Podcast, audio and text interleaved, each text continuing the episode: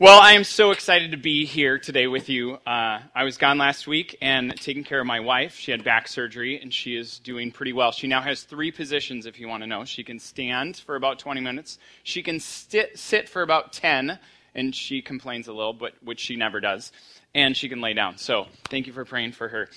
Uh, now, I do this really unique thing that I don't think too many people know. I don't know if you've ever played that game where you share something with people that uh, that they might not know. I'm an oversharer, so I have very few things that people don't know. But this is one of the things that people don't know very well about me. And I love to stay to the end of a movie. No, actually, the very end of the movie. So I'm not one of those people who just sees the last scene and walks out. I'm, I'm waiting till the very end. Now, it's not just because sometimes there's cool outtakes, which there are sometimes. It's not just because, you know, there's, there's maybe a sequel or something like that. Uh, it's often because, you know, maybe they're going to show a trailer to another superhero movie. Uh, but mostly, I stay to the very end because I want to see who's in the credits. Uh, I had a friend who was in theater and in movie making, and so he would just tell me, like, you got to wait for the lines, you got to wait for the lines. And he finally convinced me that this is really true. I mean, it takes hundreds, sometimes even thousands of people to make one film. And, and 98% of these people, all the credit they get is their little scrolling name on a white font for about three seconds. And then it's gone. And I just thought about that, and I think you either have to really love what you do, or really believe in the film, or be really desperate for a job to, to just be satisfied with three seconds and then gone. If that. I mean, when, and because we love, love to give the credit to someone. I mean, if you think about the people when they go and promote these movies, uh, it's either a writer or a director or maybe a main actor for the film, and we give them all the credit, or or a football team wins, and we bring you know the it's usually the quarterback, and we bring that person up, and and they stand up and talk about it. They they made this significant contribution, and and we love to just put all the credit right there. I mean, think about Washington D.C. Anybody been to the D.C. area? Wow. Okay, so Oh, right, right. We have a little quiz for you. If you haven't been there before, I'm, I hope you've seen some of these things in school. So hopefully this will be an easy test. I, I would love to. Assessment. We don't do tests. So I'd love to hear from you um, what you think the picture is and then who it's a tribute to. Make sense? All right. So, first one. Anyone? Anyone? Lincoln Memorial. And tribute to? Abraham Lincoln. Right, right. Good job. Okay, how about this one? And a tribute to George Washington. Uh, how about this one? Jefferson Memorial, not a monument, a memorial for Thomas Jefferson. Anyone remember which president he was? Number three. Nice job. And this one Kennedy Center. Nice job and tribute to? There we go. There we go. Excellent. Now, we raise up these monuments because these people did something significant. They contributed to the founding of our country, and so we're excited about that. So we spend a lot of money on bricks and concrete, metal, and we say, woo, yeah. But they're all dead, so we can't really ask them uh, or interview them on what they would say and if they would take the credit or if they would pass the praise.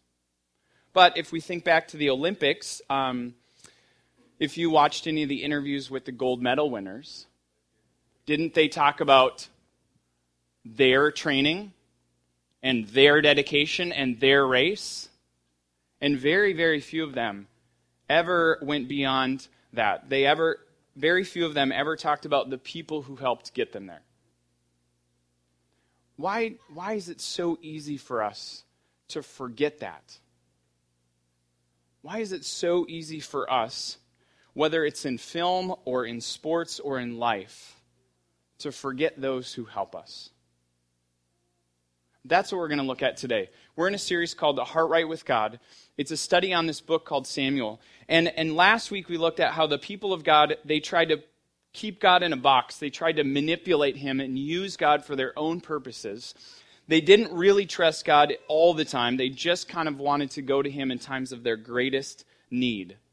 And we don't want to be like that, but but what we look at today will actually show us two actions that we need to take if we're going to keep our lives and our hearts right with God. So if you have a Bible, um, you want to turn to 1 Samuel chapter 7. I'll have it on the screen, but you might want to look at it. If you need or want a Bible, they're in the back. If you don't have one, you can just take it. Uh, but in, this is a pivotal chapter in, in the story of God and in the story of God's people. So we're going to read that. I want to pray for us before we do. 1 Samuel chapter 7. God, we thank you for this time. We thank you for this gathering of people to look at your word. It's not just an old story, God, it speaks to us today. So I pray that we could have ears to hear and eyes to see and hearts to respond to what your word says today. In your name, amen. It says in, in 1 Samuel chapter 7, verse, starting in verse 2, that the the people of Israel or the people of God, they were, they were mourning. They were sad because it seemed like the Lord had abandoned them. Mike told the story of, of uh, Eli's son's wife who had a who had a child named Ichabod. I think he just said it because he wanted to really say the name Ichabod. But Ichabod means that the glory of the Lord had departed. And that's what the people felt. They felt like God had abandoned them. And so Samuel says to all the people, if you're really serious about turning back to God, about wanting to return to the Lord, then get rid of your foreign gods, your images of Ashtoreth. Determine to obey only the Lord, and then he will rescue you from the Philistines. So Israel got rid of their images of Baal and Ashtoreth and worshipped only the Lord. Then Samuel said to them, Gather all of Israel to Mizpah, and I will pray to the Lord for you. So they gathered at Mizpah, and in great ceremony they drew water from a well, and they poured it out before the Lord. They also went all day without food, and they confessed that they had sinned against God. And it was at, at Mizpah that Samuel became Israel's judge, their leaders at the time. And that when the Philistine rulers heard that Israel had gathered at Mizpah, they mobilized their army and they advanced. And the Israelites were badly frightened when they learned that the Philistines were approaching. And they said, Don't stop pleading to the Lord our God to save us from the Philistines. They begged Samuel. They're, they're worshiping together, and this army is approaching. And so Samuel took a young lamb and he offered it to the Lord as a burnt offering, a whole burnt offering. And he pleaded with the Lord to help Israel. And the Lord answered them. And just as Samuel was sacrificing the burnt offering, the Philistines came to attack Israel. So, what's going on here? Remember, we've been looking at the people of God. They've had these judges that have come through. This leader, Joshua, brought them into the promised land. There were people living there, and God was giving them the land as they obeyed Him, as they trusted Him. Miracles were happening. They didn't really have to try and do it on their own. Um, there was a little bit of war, there was a little bit of attacking, but a lot of where God just miraculously came in and, and either took people away or wiped them out and, and the people moved in. But after Joshua died, the, the people of God, Joshua kind of gave them a, a, not an ultimatum, but a command. And he said, like, there are people that are still here. You need to drive the rest out. And, and as you do, there'll be peace in the land. And, and they just couldn't quite figure that out. So it was judge after judge of, of sort of listening to God and, and sort of obeying and then sort of not obeying. And so they come to this time where, where the Philistines represent God's enemies and Israel's enemies. And, and they are in this place where Samuel is trying to lead them. They realize, they realize that they've used God for their own purposes, that they've manipulated God, that they've not been true to Him, and that they've been defeated time after time after time. And so they finally say, God, we need to get right with you.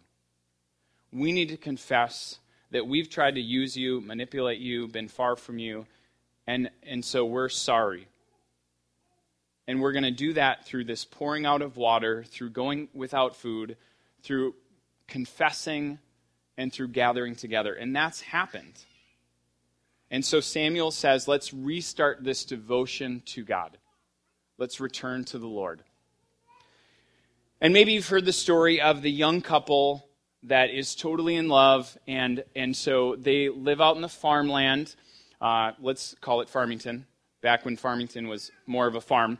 And so this couple is kind of their high school sweethearts. He drives this bright red new pickup truck over.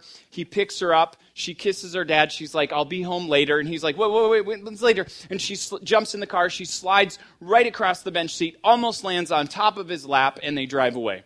And that's kind of their, their romantic relationship is she's like literally almost on his lap as he's driving. And he kind of likes it. He keeps one hand on the steering wheel. He wants to, not, he doesn't have a cell phone in his hand. You know, he's being a sort of distracted driver, one hand around her one hand on the steering wheel, and they are just in love. They are just infatuated with each other. And then they go ahead, they get married later, and they they sit really close together pretty much until that first kid comes, and then that kid, you know, they don't have vaccines, so the kid has to go in between them, and so there's a little bit of space between them, some some of this reaching over to touch each other. Then a couple more kids come, the years blur by. All of a sudden, they're retired. They're driving the rusty old red pickup truck out to visit one of their kids. They have a nice lunch with them. They're driving home.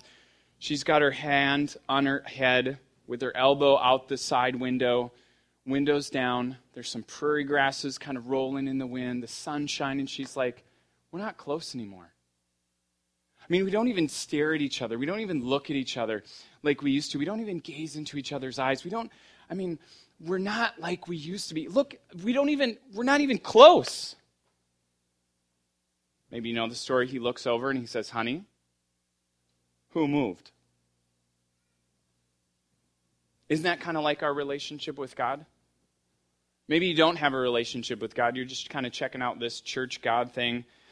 And it just never feels like God is really close. And in those times, whether we know God personally or not, I think a lot of times we're like that. We're the ones who move. We we maybe don't really pray, don't really read the Bible, maybe we make some bad choices. And then maybe it's because we've had a bad church experience. Uh, maybe it's because somebody told us, you know, if you don't do all the right things with God, then He doesn't love you. And that's totally false. But maybe you've heard stuff like that. And so maybe you feel really far from God. But God never moved. God was always waiting. God always wanting the people, his people, all people, to come back to him. And so these people finally realize that they're the ones who moved, and they come closer. And they say, We need to get right with God. And so Samuel says, in, in kind of classic prophetic fashion, if you're a studier of the Bible, uh, he gives this three part decision. In the first part, he says, one, if you're really serious about wanting to return to the turn to the Lord, rid yourself of the foreign gods and the images, the idols, Baal, Ashtoreth, all these other gods that the other people had, and then determine or choose to obey God only. And then he will rescue you. Hundreds of years, hundreds of years before this, this is what Joshua said to the people. Joshua 24, they said this. They said, So fear the Lord and serve him wholeheartedly. Put away forever the idols your ancestors worshipped when they lived beyond the Euphrates in Egypt, and serve the Lord alone. But if you refuse to serve the Lord, then choose today whom you pers- choose today whom you would serve. Would you prefer the gods of your ancestors that that they serve beyond the Euphrates? Or will it be the gods of the Amorites, whose land you now live in? But as for me and my family, we will serve the Lord. Okay, same kind of idea. Same kind of decision, if you will. We have to thoughtfully consider who do we live for? Who do we worship, or what do we worship? And what I mean by that is what do we give meaning, significance, and power to? Is it, is it to God or is it to other things? And the people of God realize that they've replaced a relationship with God with either themselves, their decisions, their, their wants, their hopes, or the idols around them. And the idols that these people had were, were, were Asherah poles, they were images of Baal, they were these false gods. And basically, they were putting, like I just said, their trust, their hope, their meaning, their wealth, their faith, if you will, in these material things. And I honestly think we're tempted in many of the same ways. There are so many things around us that can give us significance, power, or worth. I was talking to somebody this week who was seeking an upper management role in their company, and they thought just a little more managerial training would be the magic ticket. So they came to this conference to get that stuff in hopes that they would get this job. And as I was talking to this person, there's nothing wrong with a little extra training. And there's nothing wrong with seeking a higher role that this person was doing. But as I got to talking more with him, it seemed like he was putting a little too much hope, a little too much trust, a little too much faith, if you will, in this training to give him the power or the new job.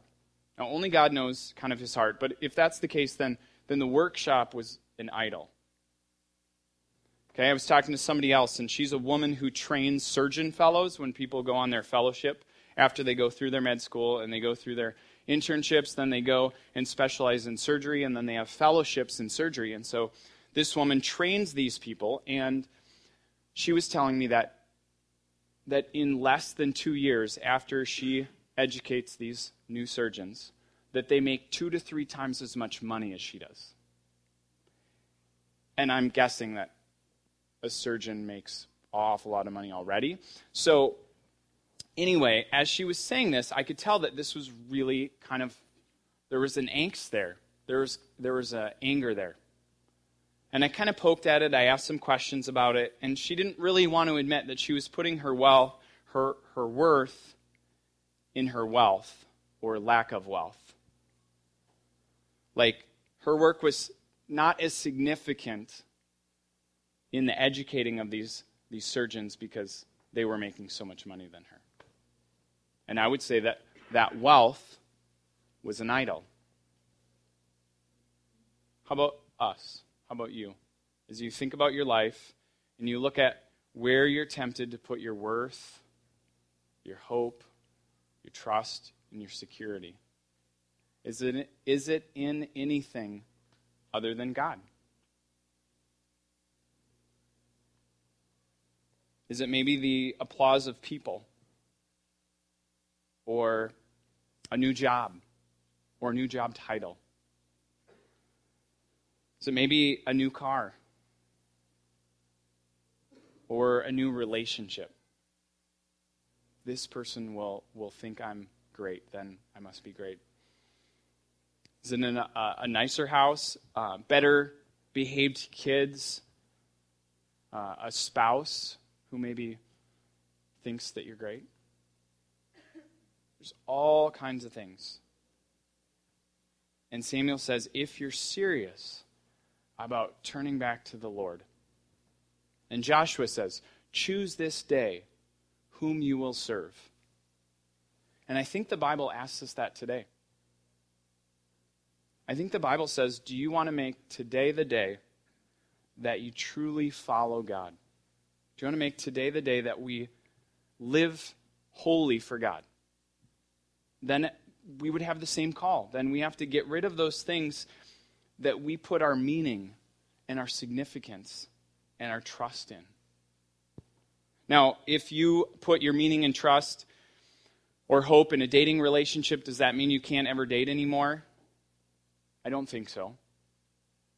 I think maybe it means that you might need to stop dating that person if they're coming before your relationship with God. If, if you are putting your significance in a new car, in this really amazing vehicle, does that mean you can't have a car? I don't think so. Might mean you can't have that car. That car might be a stumbling block. That might be an obstacle in your relationship with God. it doesn't have to be a car. It could be a piece of technology. It could be a toy but it's anything that's kind of coming before God. See, God, is truly inclusive in that he wants all people to come to him, all people to have a face to face relationship with him. But he's truly exclusive in that he doesn't just want to be one of many multiple options.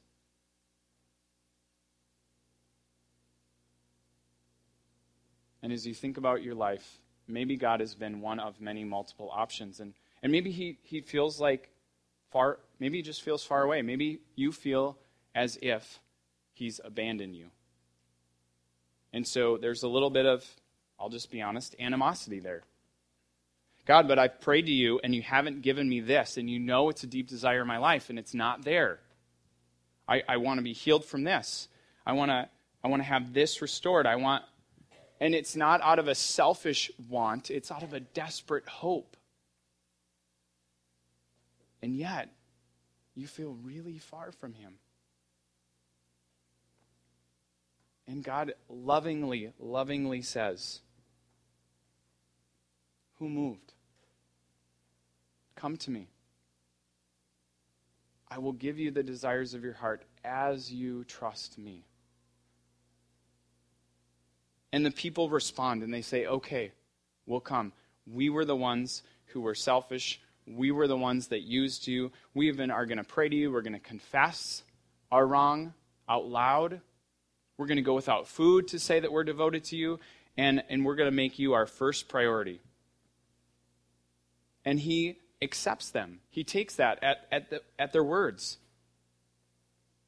And, and they don't, when, when, when the Philistines come, remember, they've, they've, they've gathered together, they're having a worship service, if you will.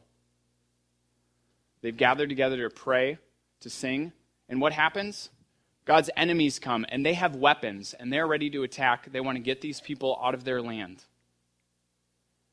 And these people don't turn around and grab weapons. They don't start attacking. They say to Samuel, for the first time in a long, long, long time, they say, Don't stop pleading with the Lord our God to save us. Do you ever wonder why God allows trouble into our lives? Like, just at that moment that we're feeling like, okay, we're going to come close to Him, we're going to come back to Him, we're going to we're going to try this idea and understanding of God again, He just allows trouble, hard trouble. And sometimes we wonder, why? And I think it's because we can trust God the most when we absolutely have to. when there is no other option, most people, not all people, but most people say, okay, God, I'll give you a chance. And these people came to worship God. They brought singing voices, not swords and shields. They, they went without food, so they're not just hungry for God to save them, they're just plain hungry. And in that moment, they say, God, we're going to let you work. There's no other option. And the people come to attack, and it says in verse 10 the Lord thundered with a mighty thunder from heaven. And, and the people were, were so thrown into such confusion that the Israelites defeated them. They have no weapons. I would have loved, if that would have been a movie, that would have been a great scene to watch over and over. Like, what did God do? What did He say? How did this thunder happen? That the people were thrown into such confusion that, that people without weapons came and overtook them. But that's what it says.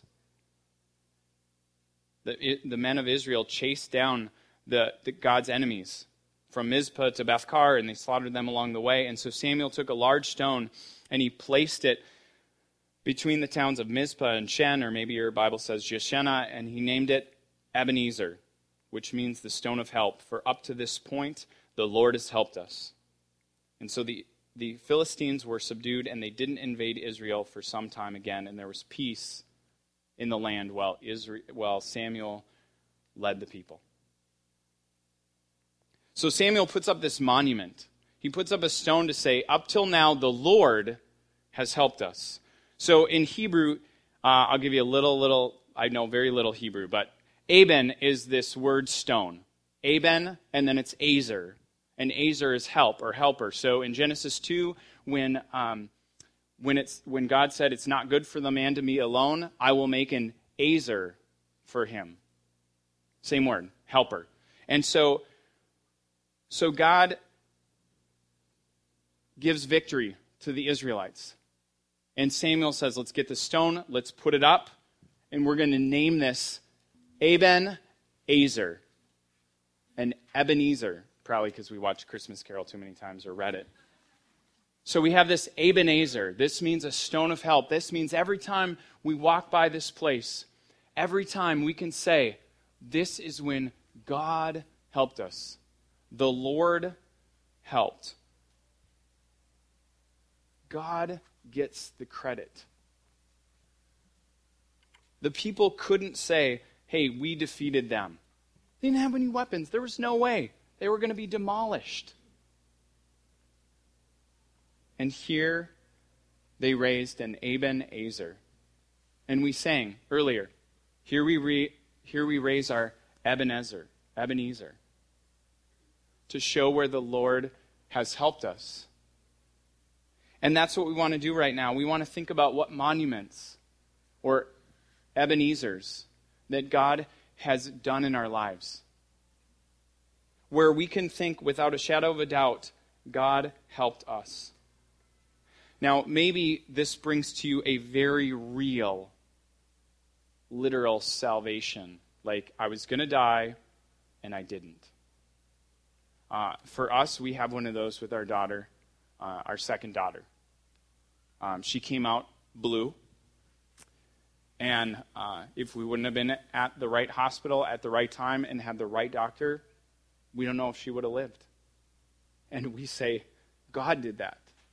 And this was never a doctor that Michelle would have picked. I mean, he was grumpy and cold and old and, Ugh. but absolutely the doctor that she needed to live. And we give God the credit for that. Now, maybe when you think of an Ebenezer, a moment where, without a shadow of a doubt, God helped. Maybe it was a spiritual death. Maybe it was rescue from addiction. Maybe it was a restoration of a relationship or a marriage. Maybe family members who had never been close and God intervenes, and all of a sudden, there's conversation, there's trust, there's fun. And you can just say, God was the one. God needs the credit for that. Maybe you've never given God credit for that. And then, for those of us who, who call restoration our, our, our, our church, our community, have there been times where restoration, where God has helped us? Where we know we got to give God the credit for this. So in your in your worship folder, there's a blank sheet of paper. Uh, there's actually a basket for pens. So if we need pens, if you need a pen, uh, just raise your hand. We'll get a pen over to you. And we don't we don't really want this to just be. A, it's not a gimmick. Uh, this is an invitation to participate. And we want to give credit to God for what He's done. So you've got a sheet of paper there. You've got a pen, or you could have a pen in a moment. And we just invite you to write down where you know without a shadow of a doubt, don't have to put your name on it, where you know without a shadow of a doubt, God saved. God did this. God gets the credit. After you write that down, as we sing this song, there's, uh, there's some sticky dots which are supposedly easier than tape. Put those on your little sheet of paper and tape them to the rock. And we'll just see all the little situations and events where God has helped.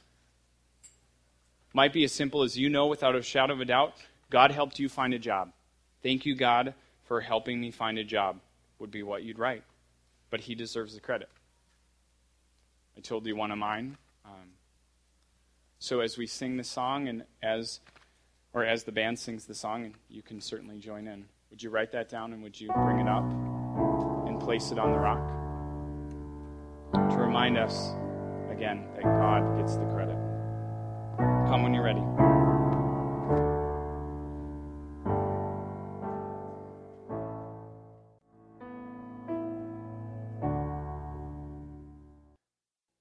Want us to hear one more important point. I don't want us to miss this. As someone who has a heart right with God is someone who gives God the credit when credit is due.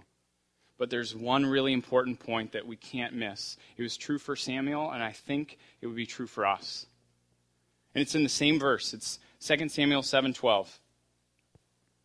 He says, "Up to this point, the Lord has helped us." Catch that first phrase? Up to this point. Like until now, the Lord has helped us. What's really interesting here is that this idea of an Ebenezer wasn't just a stone of help, it wasn't just a rock. At the beginning of their story, when they went into this war with the Philistines, it was actually a town.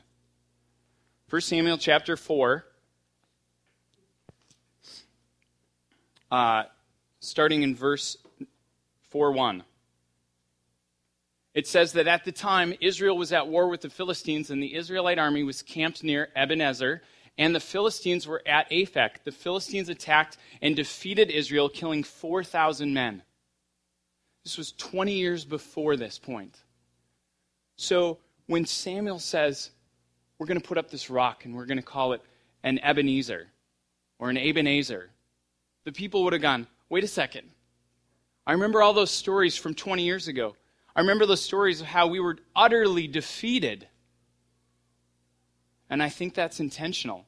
I mean, maybe it's just a, a nice little bookmark for the, for the writer to say, hey, this is when the story, this particular part of the story starts, and this is when this particular start of the story ends. But I think it's more than that. I think that, that God redeemed the term and he redeemed the town, but I also think that he set it up for two reminders. One, an Ebenezer the stone to say, the Lord has helped us. Let's not forget that. But Ebenezer the city to remind the people of what it looked like when they didn't trust God, when they didn't put Him first, when they didn't depend on Him. That town reminded them of utter defeat. And I think that speaks to our day and age. I think it speaks to our time. I think it speaks to my life. I had a few people that were helping me kind of form this message, and I think they spoke into this too. I think it reminds us that we kind of have a fickle faith. There are times where we are really, we feel close to God. If we have a relationship with God, there are times where everything just seems to work, like we're paddling with the wind. And it's all working. And then there are times where it is a struggle where if we're going back to the paddling, we're against the wind and we're trying so hard, or we've just given up. And all of a sudden, God feels far away. Maybe even it feels like He's abandoned you or us. And this, I think this speaks to that. We can't simply build our security of God on just our past. We can't think we can automate our relationship with God. Oh, I prayed, you know, last month, so I'm good. Oh, I went I went to church last week, so I'm okay. Uh, I don't think a relationship with another human being would work like that. And I don't think a relationship with God works like that either. God wants us to be in a daily, moment by moment relationship with Him. And even Samuel forgot this. Catch this at the end of the book, or at the end of the story. Is Samuel continued as Israel's judge for the rest of his life. Each year he went on a little speaking circuit. He went to Gilgal or Bethel, Gilgal, Mizpah, and he judged or led the people there. And then he'd return to his home at Ramah. He even built an altar there. The writer's trying to say that Samuel lived a lifetime of faithfulness. But, next chapter, when Samuel grew old, he appointed his sons as judges in Israel. And his sons were not like their father. They were greedy for money, they accepted bribes, and they perverted justice. That is a huge, huge statement. He was faithful, but he forgot his own message. Up to this point, the Lord has helped. But what about next week, next month, next year? What about at the end of his life? He appointed his sons as judges. Maybe you don't catch that. Uh, if you read the book of Judges at any time in the past, do you know who appoints judges? God. God appoints judges, not Samuel. Samuel decided to play God's part. And it ends very bad for him. It ends bad for God's people.